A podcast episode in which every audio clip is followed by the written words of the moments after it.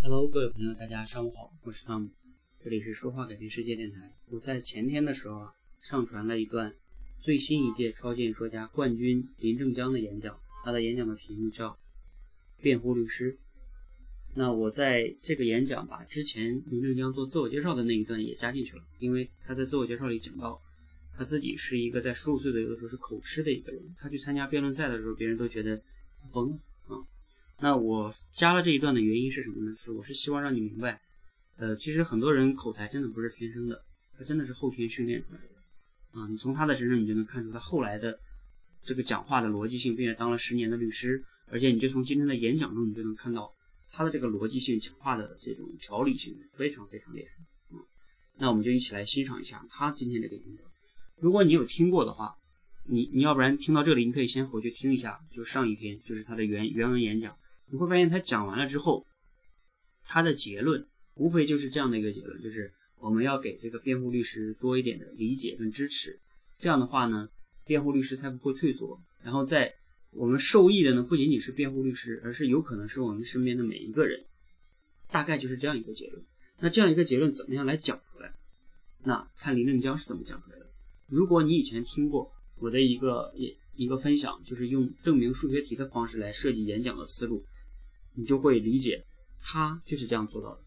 他把结论放在那里，然后开始倒序排，然后怎么样去证明这个结论？我们来看看林正江是怎么一步一步把这个结论推出来的。他首先用了这个福建籍这个念兵这样一个被冤八年，然后呢经过辩护律师的努力，后来沉冤得雪这样的一个案件开场，一个故事开场，引我们的注意，让我们理解啊，辩护律师确实是有作用的。那接下来引出。辩护律师是一个在律师行业是一个心酸的、有争议的这样的一个群体。那然后接下来就说他自己自问自答，为什么呢？为什么有心酸呢？因为啊巴拉巴拉巴拉。那所以我们很多人会批评辩护律师，觉得他们也不是好东西。然后他又会又会自问自答，叫为什么会批评呢？你看一环套一环哦。那因为我们怎么怎么样，我就不详细说了哈。然后呢，这个。大家的批评、主观对于辩护律师的排斥会产生哪些影响呢？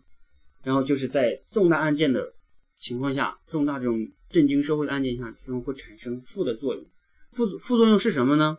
就是辩护律师会退缩，因为我们不给予这个宽容，那辩护律师就会退缩。而退缩，我们先停到这里，这是一个结论吧？啊，从开场到这，这是一个结论，辩护律师会退缩。然后他话题又拉回来。我们说到这个刑事诉讼的这样的一个是案，这样一个的目的是什么？目的是追求真相，而追求真相这事情是谁在最终判断呢？是法官。但是法官是人，他又不是神，也就是说他不可能每次都是对的。那我们怎么样能保证这个追求真相的过程是严密的、是合理的、比较合理公正的？那辩护律师就是非常重要一环。你看，法官不是神，然后呢，他也有会错的时候，所以那。辩护律师就非常重要，重要，重要。那那重要呢？我们要做到的是让无罪的人不要有罪，让有罪的人不要承受不该有的这个刑罚。你会发现，OK，怎样一个这前面的一段话到这里结束了。